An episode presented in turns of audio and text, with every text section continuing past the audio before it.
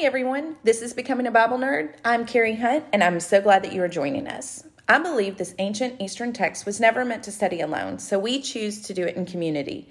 We will take one book a semester, one chapter a week, and really dig in to understand the context and culture that this book was written in so that we can better understand how to apply what God is saying to our lives. Our goal is to equip you and your community to fall more in love with Jesus because you've fallen in love with his word. This season, we're going through the book of Daniel, and today's episode is Daniel chapter 3, the gold statue.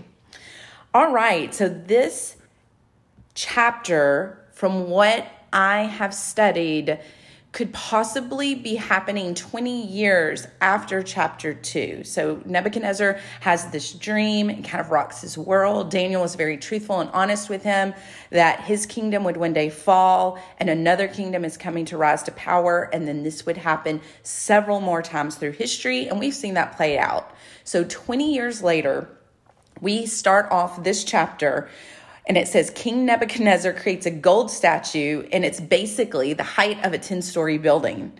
Now, what has been really fascinating to me is that a French expedition in the 19th century found a mound where they think the plains of Dura was located, and they fa- they discovered a huge base that they excavated and believed that it could possibly be the base to this statue. This um, is a gold statue. So we can't go further without stating the obvious is that in the dream, Nebuchadnezzar was the head of gold. And so I can't help but think that this megalomaniac after 20 years of success thought, you know what? Forget that dream. I'll build a statue and I'll let the world know no one's coming against me. And it was gold plated. And we see that Nebuchadnezzar's pride and arrogance had just grown since we last visited with him. I also uh, pictured always growing up as a child, I pictured the statue to be a statue of him.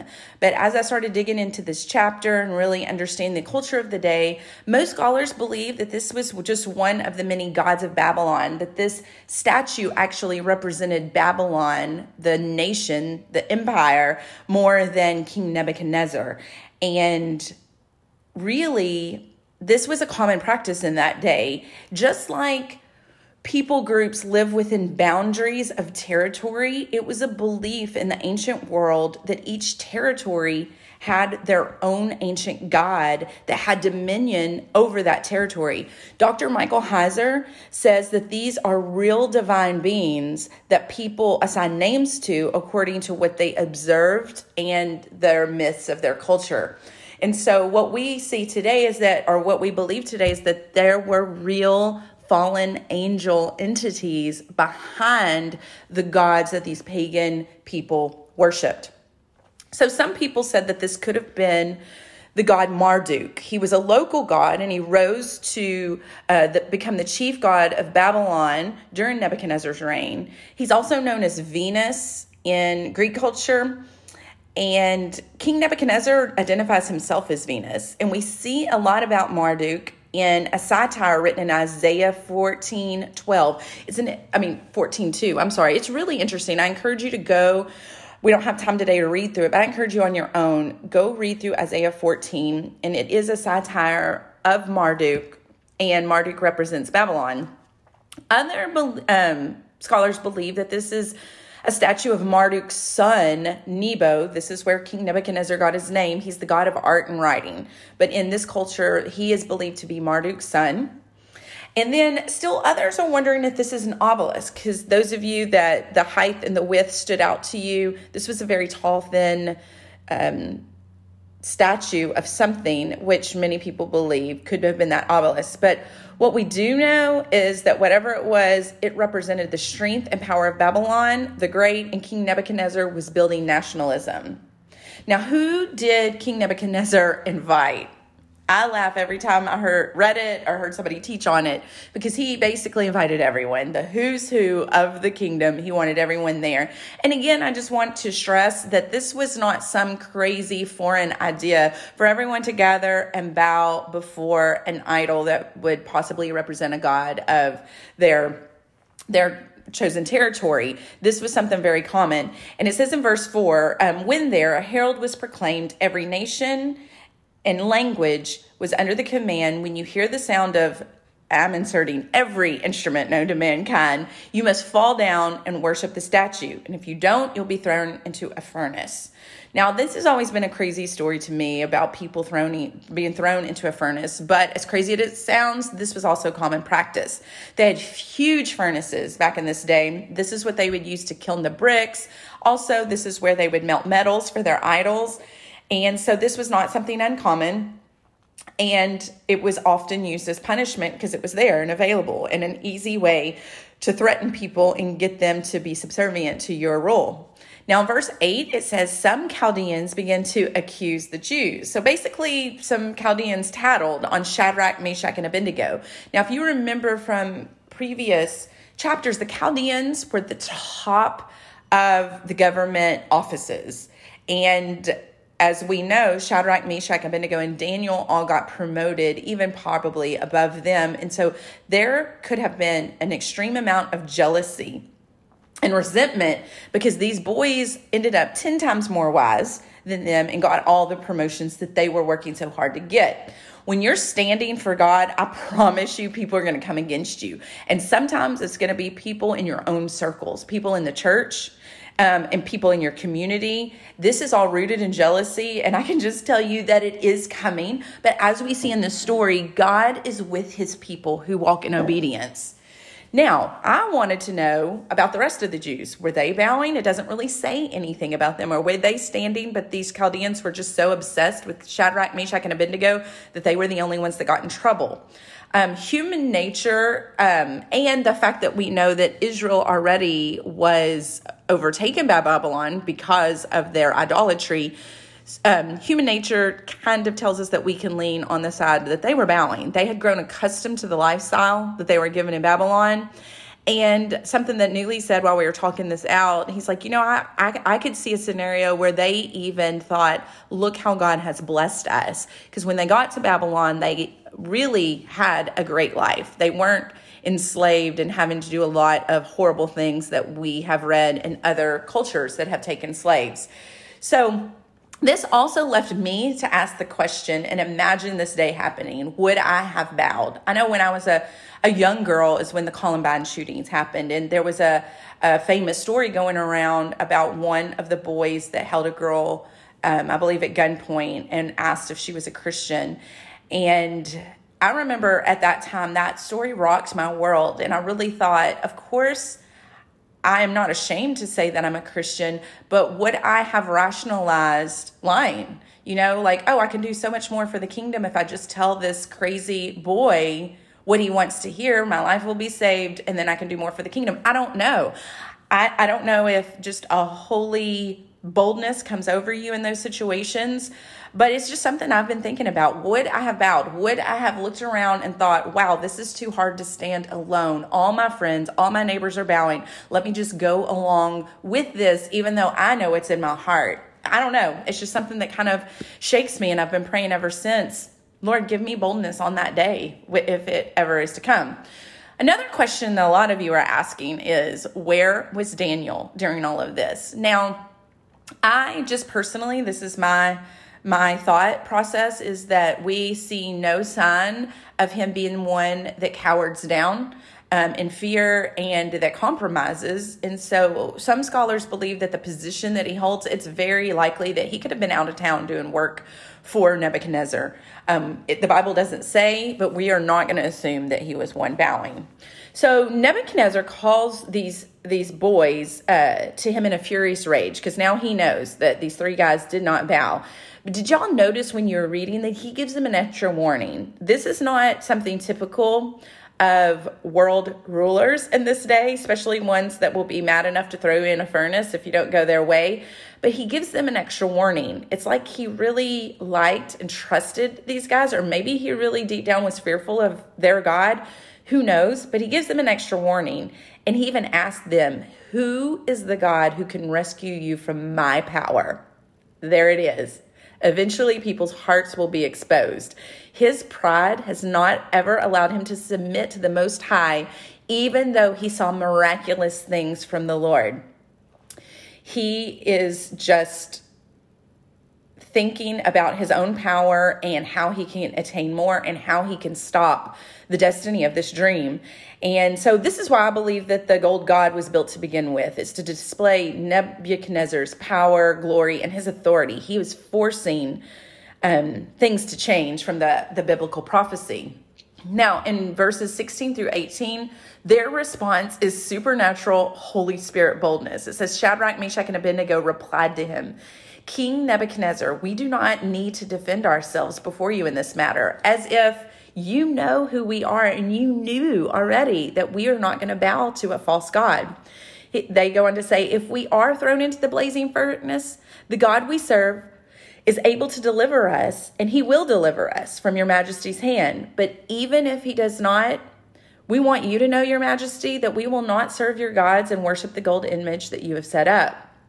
Now, these guys didn't just wake up one day and have this boldness grab them. They had been practicing obedience for their entire life, it seems. But we definitely see that through the course of two decades, they have been practicing obedience. Their faithfulness in the small things prepared them to stand firm when things got hard. And the same can be true going the opposite way. When we compromise on little things, that will eventually lead us to compromise on the big things.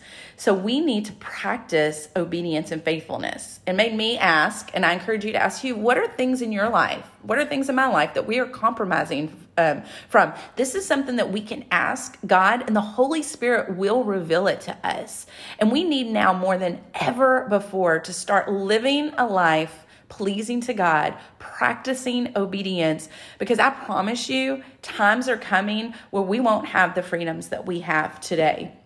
Now, their boldness filled Nebuchadnezzar with rage. He wanted that furnace seven times hotter than it had been. He wanted the strongest soldiers to tie them up.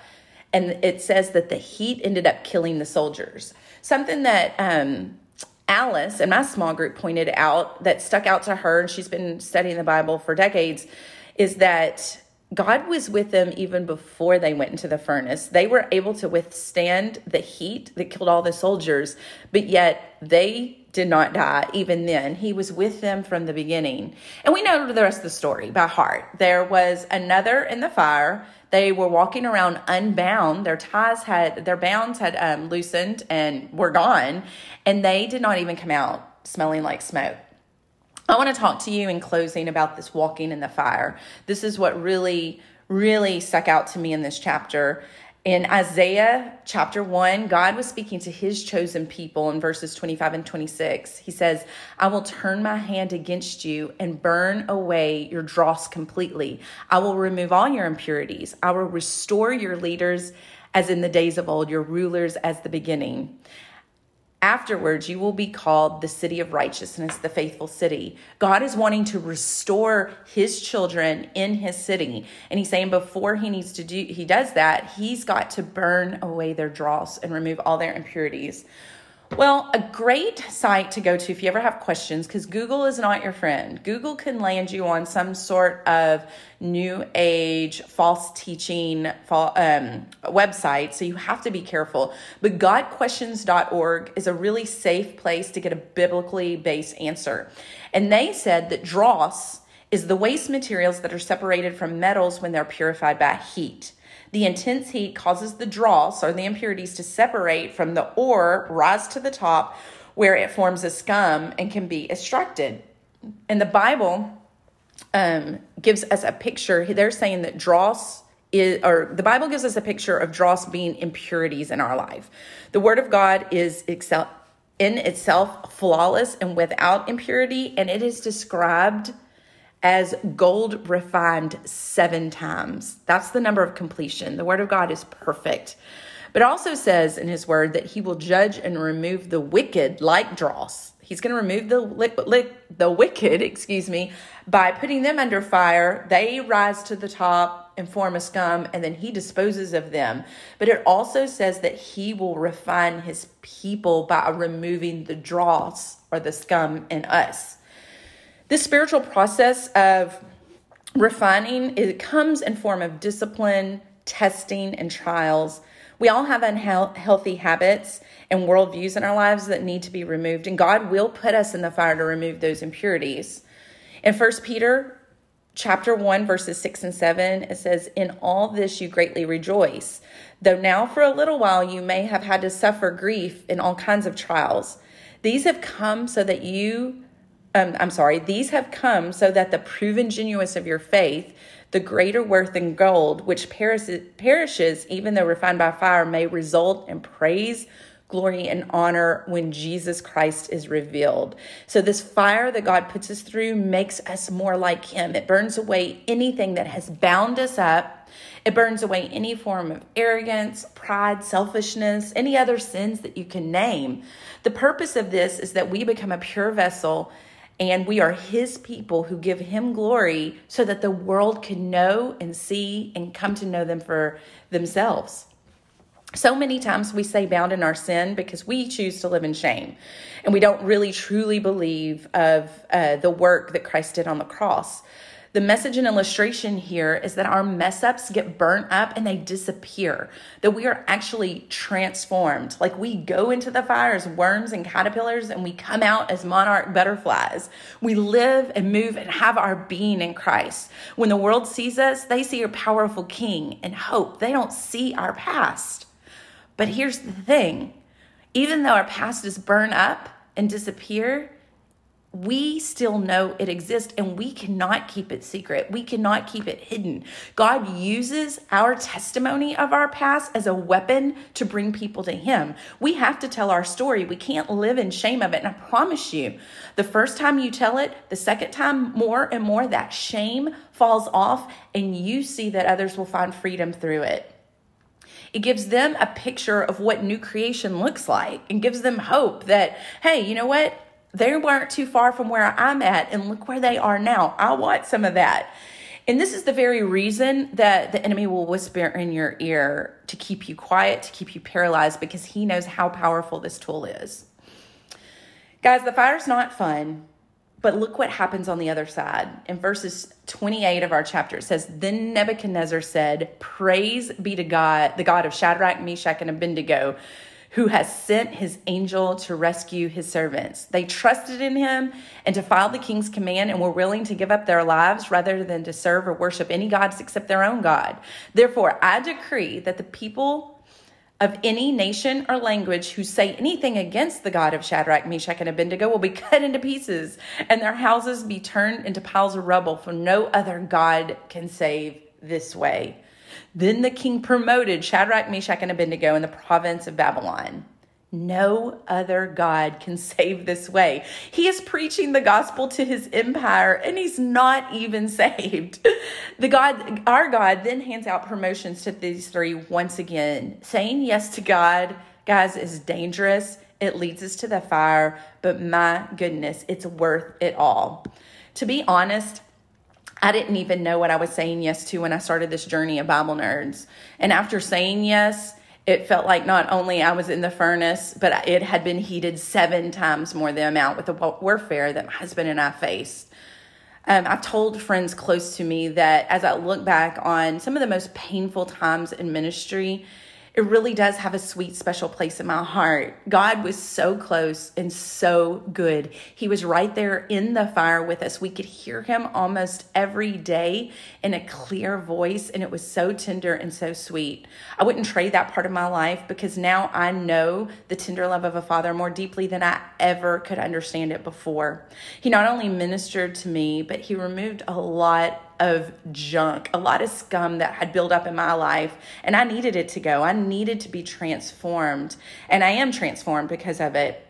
Um, and then coming out of this season, God positioned us in the lives of other people who teamed up with us to become kingdom builders. These people have firm foundations and knowledge of scripture and the text and are motivated and driven and are kingdom minded, and these people are giants in the faith. And so we look back and say, it was all worth it. And friends, we can look around and see the world is changing rapidly. And I, I tell you today that you have to choose a side. You can't be on the fence, putting a foot in the world and putting a foot into your faith. We have to be completely sold out for God. These things that the world offers just temporal anyway we can be we can stand firm and we can be forged by fire to me it's a simple decision and it's the only way to live well, honestly, this was a fantastic chapter and it's only getting better. I do want to ask you um, something that if you are listening in and this is blessing you, you can do a few things to help us out. Well, this is your part of Bible Nerds. So tell us, tell us when you have questions, tell us when things have spoken to you, tell us how this ministry is affecting you. And this in, actually encourages us to produce and create more things. Also, you can invite your friends to the group, Facebook group but most importantly, you can rate our podcast and share it. We want this to be in the hands of people who are searching for God in this uncertain world. There's a lot of anxiety and worry when people don't have Christ as their firm foundation. And we want them to discover Christ and we want them to be able to be transformed by the word. So if we can get this into their hands, it's a win for everybody. I thank you for joining us today. And as always, happy reading.